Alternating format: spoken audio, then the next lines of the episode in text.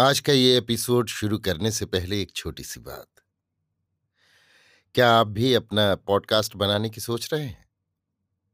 तो anchor try कीजिए। ये पॉडकास्ट बनाने का सबसे आसान तरीका है। नंबर एक, ये फ्री है। नंबर दो, इसमें कई सारे ऐसे टूल्स हैं जो आपको अपने फ़ोन और कंप्यूटर पर रिकॉर्ड और एडिट करने की फैसिलिटी देते हैं। नंबर तीन, आप अपने पॉडकास्ट को डिस्ट्रीब्यूट भी कर सकते हैं, जिससे इसे स्पॉटिफाई और दूसरे प्लेटफॉर्म पर सुना जा सके। तो डाउनलोड कीजिए फ्री एंकर ऐप या विजिट कीजिए एंकर डॉट एफ एम पर अपना पॉडकास्ट स्टार्ट करने के लिए। ये तो थी एक छोटी सी जानकारी, और अब शुरू करते हैं एपिसोड का सिलसिला।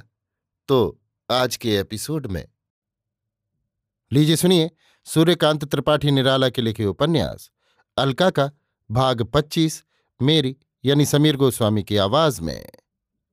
इधर कुछ दिनों से प्रभाकर के प्रस्ताव के अनुसार रोज दो घंटे के लिए कुलियों की खोलियों में उनकी स्त्रियों को पढ़ाने के लिए अलका जाया करती है। कन्या का रुख देखकर स्नेह शंकर जी ने आज्ञा दे दी है। कमिश्नर साहब ये मालूम होने पर कुछ नाराज हुए और डरे भी। अलका ने कह दिया है, यदि आप ऐसी पुत्री की तलाश में हो जो पुन्नाम नरक में आपके लिए स्थायी वास स्थल तैयार कर सके, तो मुझसे उस प्रयोजन की आशा न रखें। तब से कमिश्नर साहब कभी कभी वैदिक संपत्ति की रक्षा के लिए भी सोचते हैं। राजा मुरलीधर बहुत दिनों तक अलका की आशा में रहे। आशा की नाव के खेने वाले मल्लाह उन्हें पार कर स्वयं पैसे से निराश नहीं होना चाहते थे, इसलिए अपार सागर में वे केवल खेते थे। और मास्टर मोहनलाल भी आज तक दस देकर बीस लिखते आए थे, उन्हें देर के लिए दिक्कत न थी। जबकि ताल्लुके की आमदनी सत्य के अस्तित्व की तरह चिरंतन थी और नौकरी बालू की भीत। दीर्घकाल तक जब कोई उपाय न मिला, केवल उपाय करने वालों की संख्या बढ़ती रही, तब आप ही आप राजा साहब ने एक दिन महादेव प्रसाद को याद किया। आने पर खुद अपना मतलब समझाया और अपने कमरे से अलका को पहचान लेने के लिए दिखाया। ये भी कह दिया कि ये असिस्टेंट डिप्टी कमिश्नर साहब के यहाँ अक्सर जाया करती हैं। महादेव ने अच्छी तरह देखा, फिर राजा साहब की दूरबीन उठाकर देखा, देखकर दंग रह गया। कुछ ताज्जुब में हो, राजा साहब ने कहा।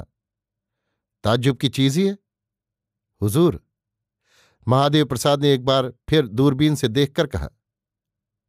यह तो वही शोभा है जो भग गई थी।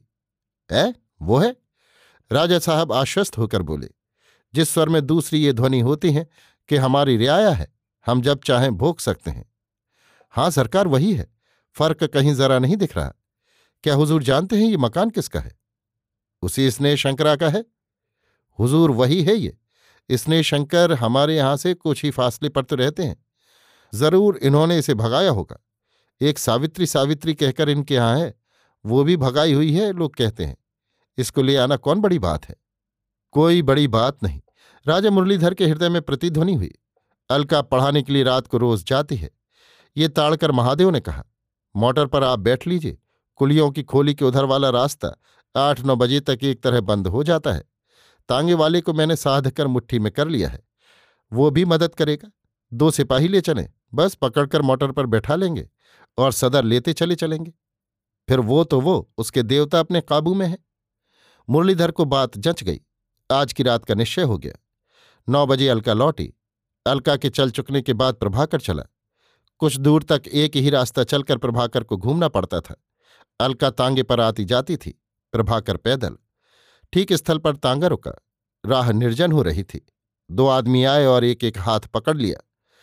अलका पहले से जानती थी कि उस पर अत्याचार होगा, इसलिए बहुत ज्यादा नहीं चौंकी। एक बार मुंह देख लिया, लोगों ने खींचा, वो चली गई। मोटर पर लोगों ने बैठाल दिया। मोटर चली तो हाथ ढीले कर दिए। मालिक की नमक हलाली के प्रमाण स्वरूप मालिक की बगल में ही उसे ला बैठाला था। मालिक ने मुस्कुराकर कहा, बड़ी मेहनत ली, अब के दोबारा तुम्हें पाने की तैयारी की। बड़ी मेहनत ली, अब के दोबारा तुझे पाने की तैयारी की, कहकर जेब से निकाल ठीक छाती पर पिस्तौल दाग दी। धड़ाका, खून का फव्वारा, ड्राइवर और सिपाहियों का बेहोश होना और सामने एक पेड़ से टकराकर मोटर का टूटना जैसे एक साथ हुआ। अलका पूरी शक्ति से सचेत और सक्रिय थी। मोटर टकराने और मुरलीधर की चीख के साथ पिस्तौल वहीं फेंक कर कूद कर जमीन पर आ गई। जल्द चलना चाहा, कुछ कदम चली तो शक्ति की अधिकता से पैर और तमाम देह बिजली से जैसे बंध गए, कांप कर गिर गई। रात के सन्नाटे में गोली की आवाज और चीख आते हुए प्रभाकर को सुन पड़ी। निकट जानकर वो उसी तरफ मुड़ा। कुछ दूर चलकर देखा, अलका बेहोश पड़ी थी। सब अंगों से सन्न हो गया। मोटर एक पेड़ से भिड़ी पड़ी थी। पड़े हुए लोगों का चित्र देखकर उसे कारण तक पहुंचने में देर न हुई। यद्यपि गोली वाली बात उसकी समझ में नहीं आई। अलका को घटना के फैलने और लोगों के आने तक निरापद कर देने के विचार से अकेला संभाल कर कुलियों की खोली की ओर उठाकर ले चला। अलका भी मूर्छित हो गई थी। प्रभाकर लिए जा रहा था। इसी समय अलका को होश हुआ। छोड़ दो, झिड़क कर तेजी से कहा। आप अभी स्वस्थ नहीं हैं, मुझे खड़ी कर दीजिए, मैं इस तरह नहीं जाना चाहती। प्रभाकर संभाल कर खड़ी करने लगा, पर पैर कांप रहे थे। उसे फिर गिरने से पहले पकड़ लिया। कहा, आप मुझे क्षमा करें, आप स्वयं नहीं चल सकती, मुझे यहीं लेटा दीजिए और कोई तांगा ले आइए। रूखे भाव से अलका ने कहा। प्रभाकर लाचार हो गया। वही अपने कुर्ते पर लेटाकर कुलियों की खोली की तरफ गया। घटनास्थल से काफी दूर आ चुका था। एक कुली को रास्ते पर पीपल के पेड़ के पास जल्द तांगा ले आने के लिए कहकर लौट आया। अलका की हालत सुधर रही थी। प्रभाकर धोती के छोर से हवा कर रहा था। इसी समय तांगा लेकर कुली आया। तांगे पर संभाल कर प्रभाकर अलका को घर ले आया और जैसा देखा था स्नेह शंकर से बयान किया।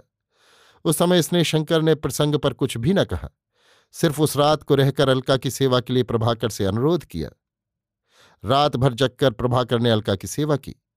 प्रातःकाल शांति उदास होकर सामने आ खड़ी हुई। कहा, दीदी पिस्तौल दे दो, वो इसके लिए मुझसे नाराज हैं। पिस्तौल का काम मैंने पूरा कर दिया है, धीरे से अलका ने कहा।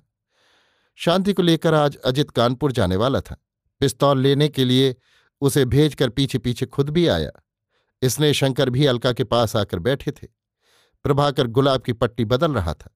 उसी समय अजित आया। देश काल और पात्र का कुछ भी विचार प्रभाकर को देखकर उसे न रहा।